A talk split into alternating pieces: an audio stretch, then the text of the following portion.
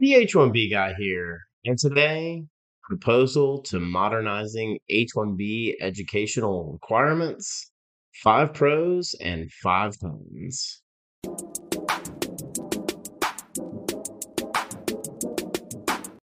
But before we get started, I'd like to ask you, if you haven't already, please subscribe to the H1B Guy channel here on YouTube and like this video so that I can continue to produce more content like this for you.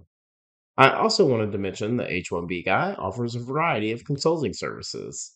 I help businesses and individuals solve complex work authorization issues in the recruitment process while bringing awareness to employment based immigration benefits. If I can help you, please reach out. I'd love to hear how. And you can book an appointment directly with me via the h1bguy.com. Today's post is brought to you by Syndesus and Path to Canada, the ideal plan B for high skilled immigrants currently located in the U.S. whose status may be uncertain, by perm-ads.com, the industry leader in providing a seamless experience for employers and immigration attorneys navigating the complex perm recruitment phase of the labor certification process and by Mob Squad. Are you a technology professional facing U.S. work visa related challenges? Don't leave your fate up to chance. Our partner Mob Squad has a solution. Join the squad.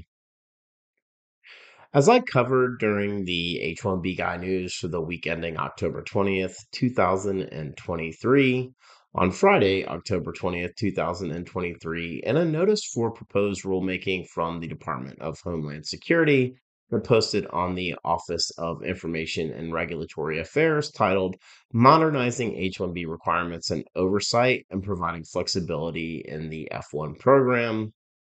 This notice sent legal immigration pundits and highly skilled individuals living and working in the U.S. under H 1B into a frenzy of comments and questions. One of the biggest issues has been raised from the following language.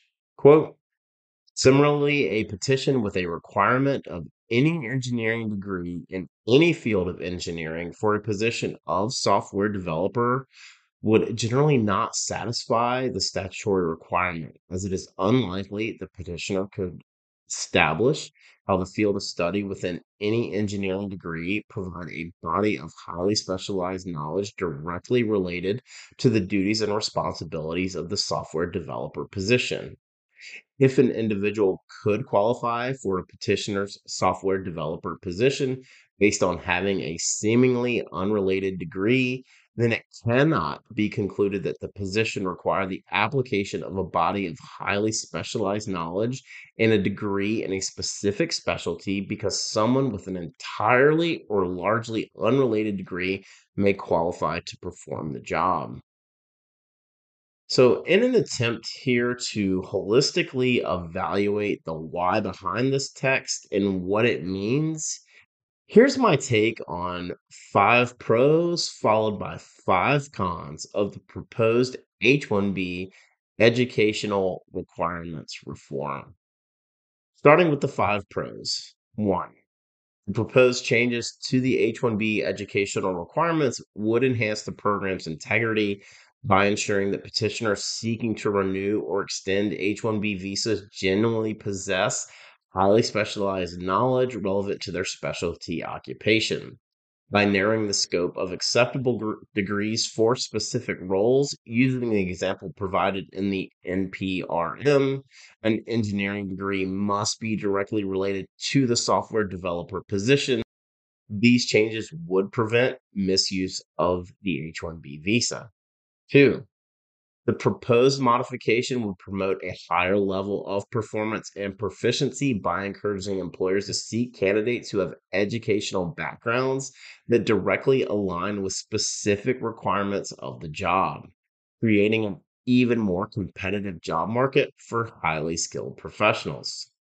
Three, a more stringent approach in evaluating H 1B renewals and extensions based on educational qualifications would help ensure that foreign workers in these roles truly contribute to the growth and innovation of the U.S. tech sector. Four, By specifying the necessity for relevant educational requirements, companies will be discouraged from misusing the H 1B visa and would help to ensure the foreign workers in the roles truly contribute to the overall organizational growth and innovation.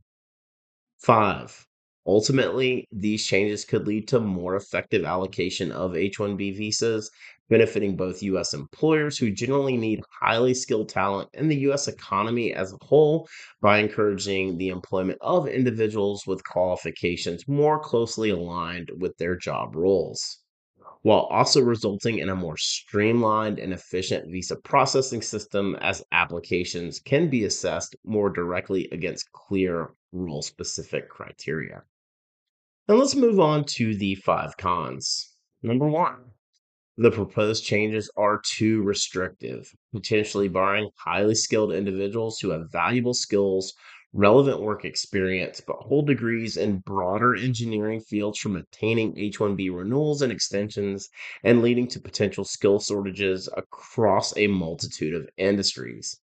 It will discourage highly skilled individuals from pursuing H 1B visas due to the increased uncertainty and ambiguity surrounding eligibility criteria, causing a potential brain drain of skilled workers away from the US. Two, a high percentage of software developers transition from other engineering disciplines and possess a unique combination of interdisciplinary skills that can be highly valuable to employers, which this policy would not take into consideration. The same can be said for literally dozens of other roles within IT. Three, the strict criteria to specific educational backgrounds will limit the flexibility of companies to adapt to rapidly evolving technology trends, affecting their ability to innovate and maintain a competitive edge in the global market. Resulting in a decrease of the talent pool as they could be forced to seek candidates with less relevant qualifications or face difficulties in critical talent acquisition needs.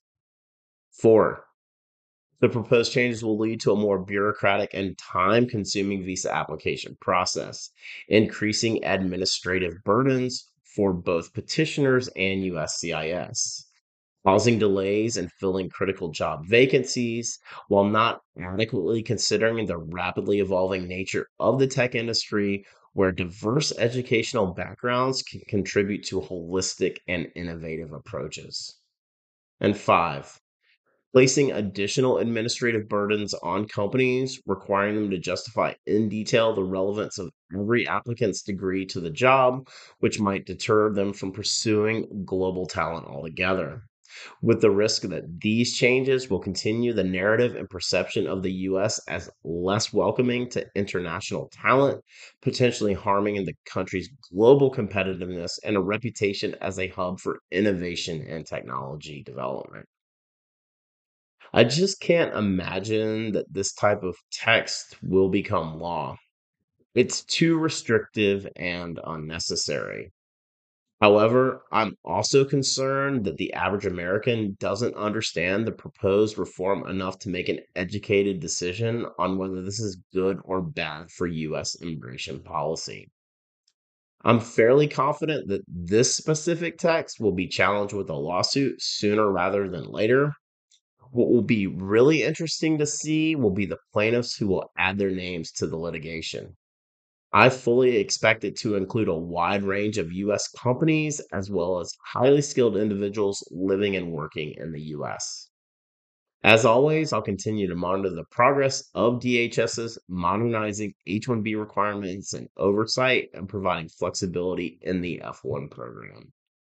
For the full post on proposal to modernizing H-1B educational requirements, five pros and five cons, please check out the h1bguy.com.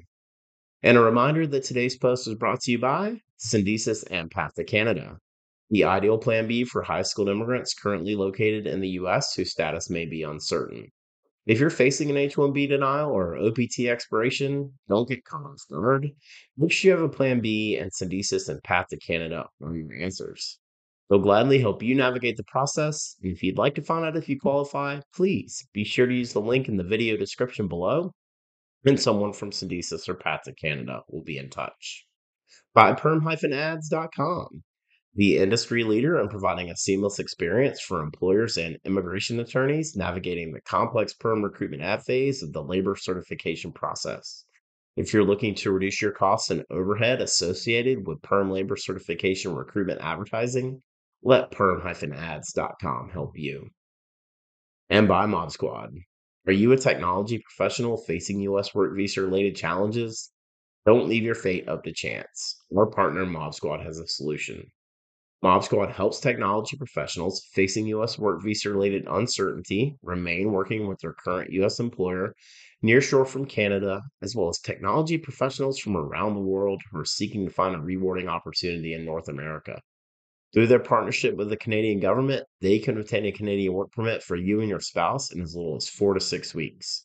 So, whether you're looking to stay working with your current U.S. employer or you want to find a new opportunity in Canada, Please find out how the team at Mob Squad can help you via the link in the video description below. Join the squad.